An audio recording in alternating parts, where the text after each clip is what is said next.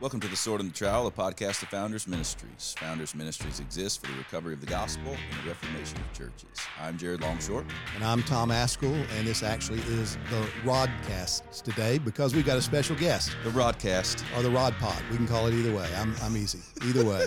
but we have my good friend Rod Martin in the studio with us today. In Rod, the flesh. Welcome. We're delighted to have you here with us. Thank you so much for taking time out of your schedule to join us today. Great to be here. I was trying to remember earlier today when you and I first met, and I can't remember, but it goes back a lot of years. I know that. And uh, Rod, you were a part of the PayPal Mafia, right? Yes. And you're a futurist, you're an entrepreneur, you are the CEO of the Martin uh, organization. Yes. And uh, you do some research in uh, um biomedical things, right? We do a number of things. Yeah, We, so- we have a hedge fund. We have investments in uh, a number of biotech and internet uh, companies right now. Mm-hmm. Um, we're particularly focused on a couple of pharmaceutical uh, ventures that we're working with. One is in phase three clinical trials right now on a liver drug that has actually shown very, very good promise of reversing cirrhosis of the liver. Wow. uh, with so far virtually no side effects. It's it's really quite amazing actually. And uh, we've got a couple other things that we're getting launched at the same time. Well, that's great. Well, the, the question that we've been wanting to ask you is what's Mike Huck- Huckabee really like? He's one of the most gentlemanly, uh, truly smart, truly funny guys you will ever meet. And and uh, honestly, he's a lot like you, Tom. Oh no! you better don't tell him. Don't let anybody. Don't let Mike Huckabee know that that was just said about him. You'll have to apologize the rest of your life. Well, you were on his staff when he was governor of Arkansas, right? I you, was. You I was helped him. policy director. Yeah, and uh, he had a really good impact on the state of Arkansas. Best governor we ever had. Yeah, so that's great. And I have an aunt and uncle who lived in Arkansas, Arkadelphia, Arkansas, and you knew them before I knew you. I did. I've mowed her lawn, actually. That's true. When I was in high school. Yeah, it's amazing to put all those connections together. And again, I don't remember when you and I became friends, but we've been friends for many, many years. 30 And, years, maybe. Yeah, probably so. And it's been great. I've appreciated you and your involvement in the, the work of the gospel, among the many other things you do. I mean, I've, you've always been just a, uh, a man who's committed to Christ in the midst of subduing the earth. And I love that about you. I have to tell one story. Uh, when one of my children was in college, we were coming home. I think she was in high school taking some college credits at that time. So she wasn't a full college student.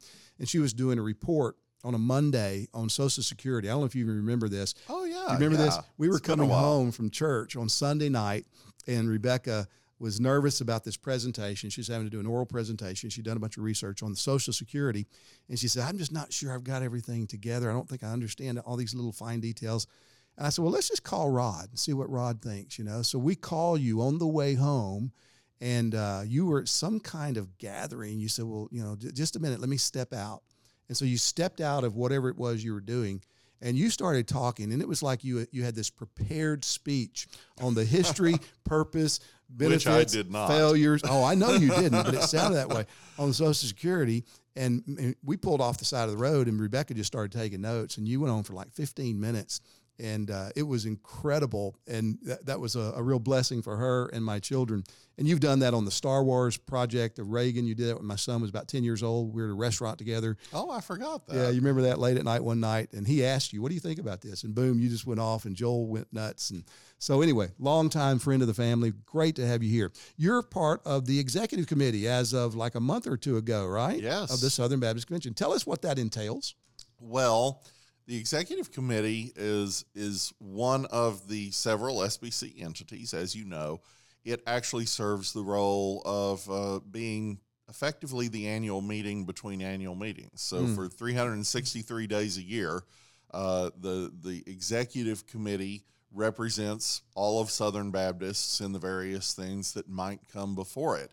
Uh, the annual meeting only exists for two days, Okay. and it has ultimate power, although in many cases delegated power over all of the different institutions that Southern Baptists have put together. Now, I, I realize that the minute you say the words Southern Baptist polity, everybody's eyes instantly glaze over. But uh, as complicated as we make it, it's really not that hard a concept. So, what what everybody you have in your orbit needs to understand, whether they're Baptists or not, is, is really Baptists at their core believe in the autonomy of the local church.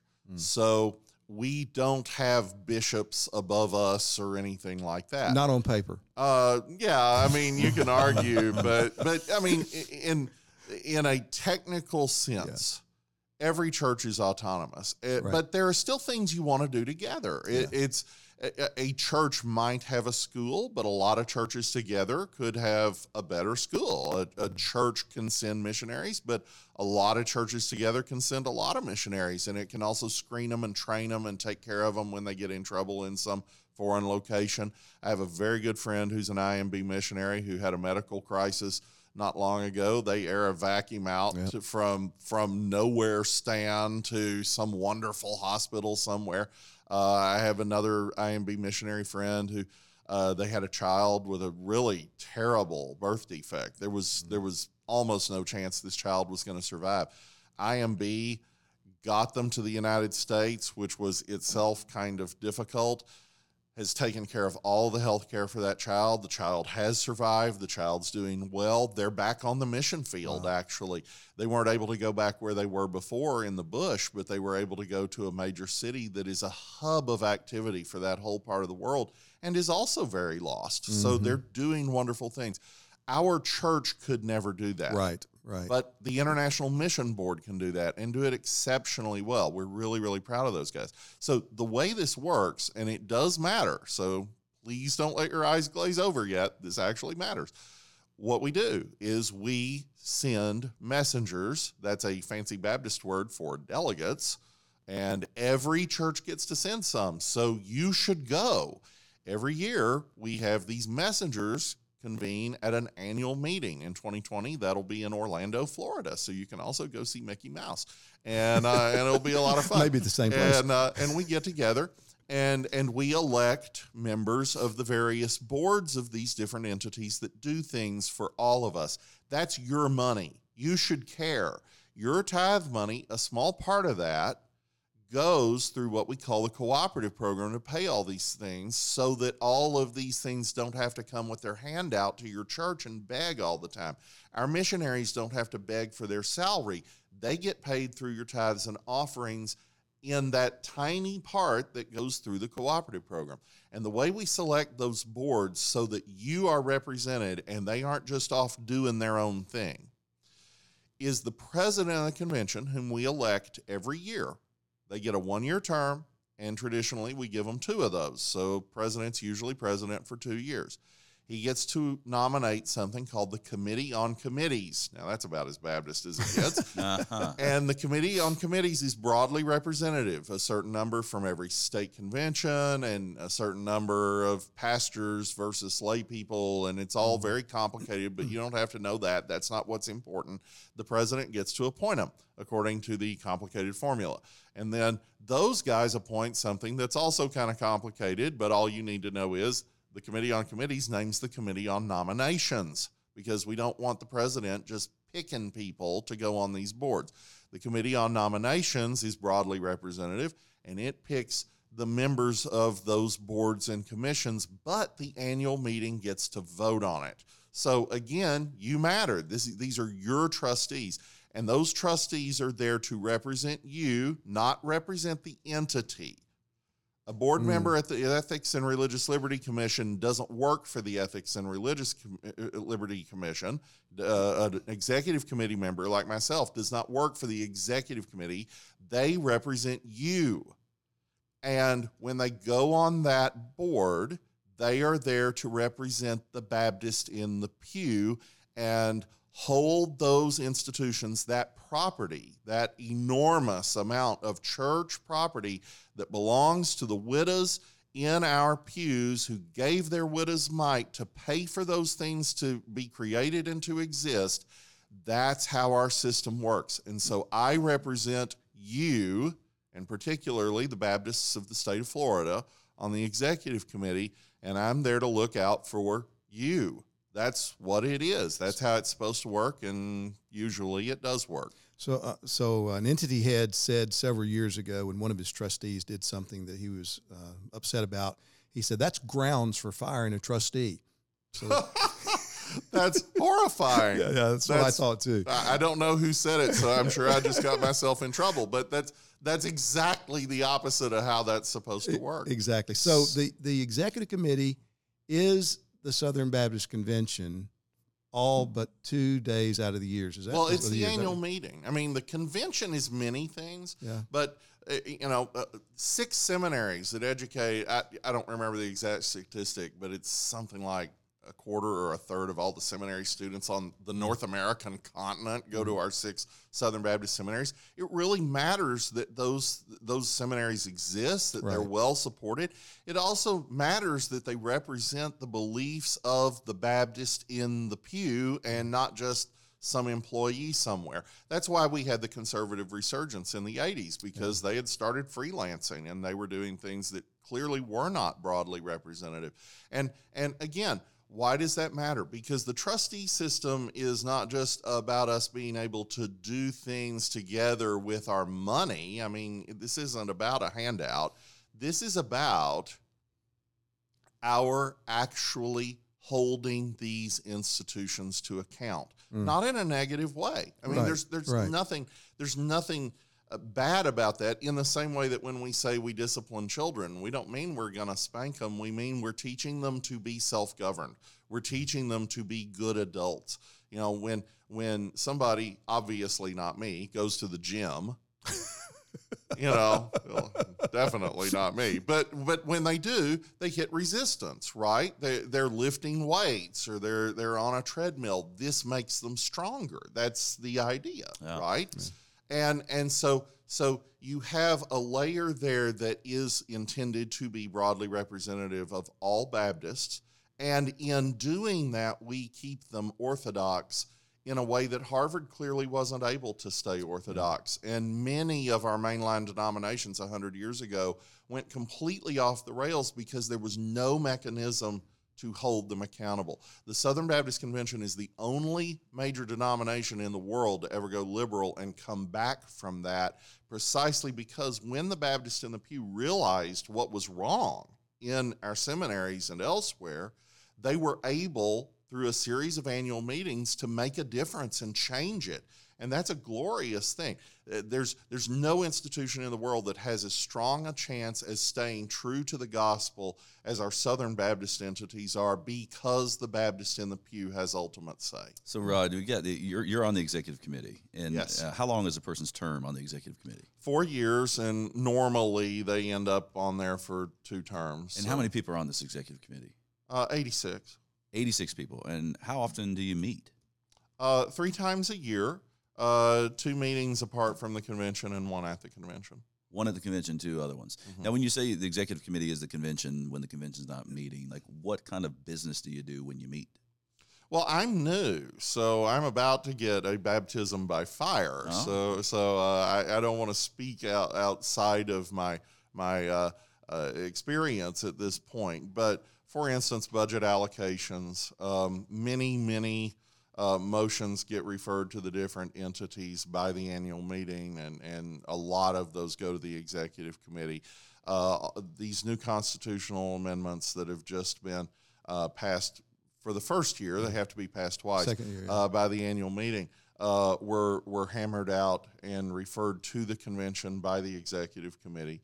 And uh, so, the, a lot of things that affect Baptist life in some pretty dramatic ways happen there. And actually, one thing that's worthy of note: this new standing credentials committee, their rulings will be appealable to the executive committee. Good. So, So there that's is a broad representative body that will have final say on those matters. So the president appoints um, this committee on committees, and then the committee on committees names the committee on nominations, and the committee on nominations picks members of the boards and commissions, including the executive committee. Yes. Okay, so it's the committee on nominations that uh, appoints the Recommend. who is appointed, like Recommends, recommended you, 'cause and then the annual meeting ultimately elects them. and that was affirmed by the annual meeting. Yes. Very good. Yeah, hey, you, you probably haven't heard about this, but Founders Ministries has been working on a, a documentary, a film, and uh, we released a trailer of I it. heard. Have you heard about Yes, this? Well, I'm yes. surprised to, to know that. But we released this trailer, and uh, it seemed to provoke uh, some interest in some people and, and a, a variety of reactions. Um, were you surprised by the reactions that came from that? Honestly, I was very pleased that people actually watched a trailer, you know, made by Yeah. preachers because they don't always do that. And this is a really important issue. Uh, I think you guys really nailed it. It was a wonderful video, and I would say that even if I weren't in it. Uh, but it it really is spot on. And I realized some people were offended by the tone. Well, I didn't hear a lot of people offended by the content. And uh, if if it got their attention, it did its job. So good for you. Proud of you. Uh, this really matters because I don't think, and and I realize we ran resolution nine through a little abruptly in June, but Yeah. I don't think that the average Baptist is just sitting around thinking deeply all the time about critical race theory and intersectionality. And and if we can find a representative sample that can define intersectionality, I will buy a hat and eat it uh, on your podcast. So so or Hey, as the case may be. So uh, so uh, given those things, I think these are really important issues, and we should at least have the discussion.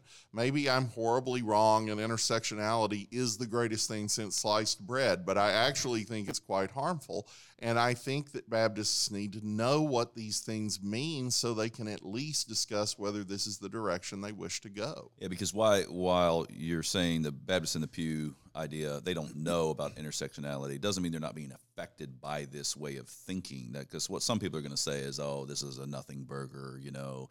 But no, we're saying Resolution Nine was passed, and there are ideologies that, while the average Baptist uh, doesn't understand the intricacies of postmodernism, um, they are they, that those ideas have a way of getting down to the churches. That's why it's a significant issue. It's why we've Well, they can't help but because we're going to teach these things in seminaries. Well, the seminaries are producing the senior pastors of not 20 years from now, but five years from now, and in many cases, one year.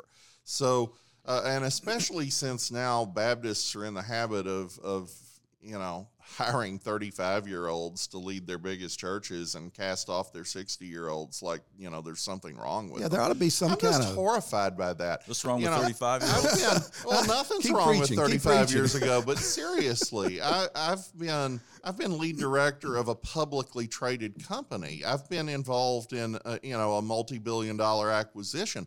We don't get rid of our old guys, and and look when we took when we took PayPal public.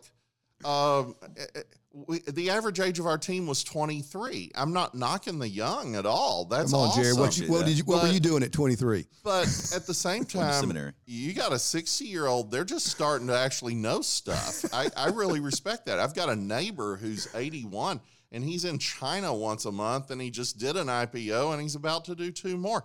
I, I think it's crazy to be casting these guys off. But anyway, regardless, the fact that we do says that if we're teaching critical race theory as a valid way of looking at the world, the guys learning that are going to be senior pastors of major churches five years from now, not Yeah. 20 or 30. So, knowing that, I think Baptists need to know what their seminaries are teaching and if that's a good idea. If Right. they're good with it, well, I, I think they're mistaken, but we should at least discuss it. You know, there's there's a there's there's two things about you that I particularly like that Tom hasn't mentioned. The first is people sh- people should know this about Rod. When Rod's around, it just makes you happier. All right, true. So that's so true. That's isn't it? true. It's like it just makes you happier when Rod's there. And the second thing is he used the word futurist, but I'm just wondering if that's a pseudonym for postmillennialist. A presentist. Uh, well, no, it, it, it isn't. It really isn't. Uh, Futurism is about analyzing current trends in economics and politics and, and uh, technology, of course, and extrapolating to where we're going to be in 5, 10, 20, 30, 50, 100 years. And, and geopolitics, of course, is essential to that. And uh, geopolitics has had a real resurgence in the past 20 years, largely thanks to George Friedman and some guys like that. But uh, it's essential to understand where we're going at the rate of rapid change in technology, in particular. Uh, well, just the fact we think about distance in terms of time of travel, really, if you think about it. Um, Tallahassee is two and a half hours from where I live. I don't even think about the miles. Mm-hmm. But if you had a dedicated self driving car lane and the self driving car is much safer because it doesn't text or go to sleep on the road, and so the car can actually drive 150 miles an hour, now Destin becomes a suburb of Tallahassee. Hmm. That's a really different thing. Let's say you build a hyperloop from Miami to Atlanta. Well, now there's really no reason you shouldn't be able to commute from the one to the other every day, or at least meet in, meet in the middle in Jacksonville, and suddenly you've got a great real estate play, which I'm totally intending to capitalize upon.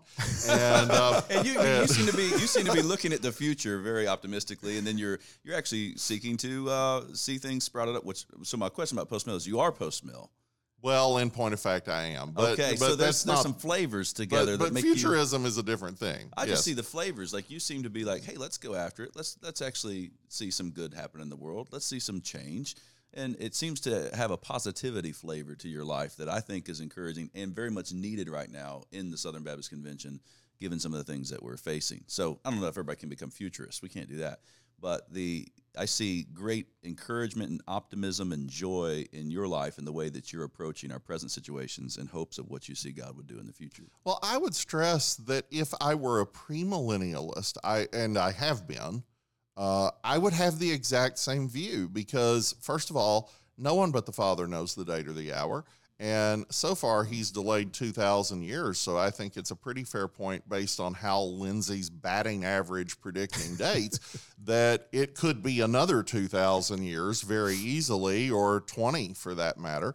So there's that, but also we are commanded to occupy till he comes. I would also add that in either a premillennial or postmillennial view, there's a great conflict coming when the contents of the pit are released and the, the forces of Satan attack the elect. So so either way you care to look at this, you know, I had a pastor who said that he was a panmillennialist. It's all just going to pan out, and uh, you know that's okay too. Uh, it isn't quite where I am, but but it's not the point. We should be optimistic because God is sovereign. Amen. God is in control of all things. He is not merely the author of the fin- and finisher of our faith. He's the author and finisher of our world. The Great Commission is absolutely mandatory upon us, and I do not believe that the Holy Spirit will suffer defeat in any respect. Mm. And I know that every knee shall bow and every tongue confess. But moreover, the cultural mandate, the creation mandate, has never been repealed and in fact was re-given deliberately to Noah after the flood. So so he's constantly working out not merely the recreation of man, but also the creation of his world. It will not be finished until that glorious New Jerusalem descends out of the sky with all of the Edenic imagery and the four rivers and the gemstones. And and there will be no temple there, for God and his son will be its temple. So so we're working toward a glorious future. And if there are some bumps once in a while, well, we shouldn't be shocked by that. It's just like a stock chart. You're gonna be up and down and up and down, but the trend line is up. Mm. And the Lord will rule over all flesh. Amen. Amen. Amen. What a joy to have you with us today, man. Thanks for stopping by and giving Good us your time. It's Yeah. a- We'll have to do this again next time you're down this way in Southwest Florida. that's well, right. that'd be fun. All and right. y'all are always welcome wherever we are. Hey, Thank you, thanks so Rod. much for listening to the Sword and the Trowel today. Uh, do check out Rod Martin. Check out his organization. and, uh, rodmartin.org. rodmartin.org. Uh, pray for the Southern Baptist Convention and those who are on the executive committee. And continue to tune in to The Sword and the Trowel. Check out founders.org, the film that we have coming out soon. Uh, watch that trailer, share it around. Thanks so much for being with us today.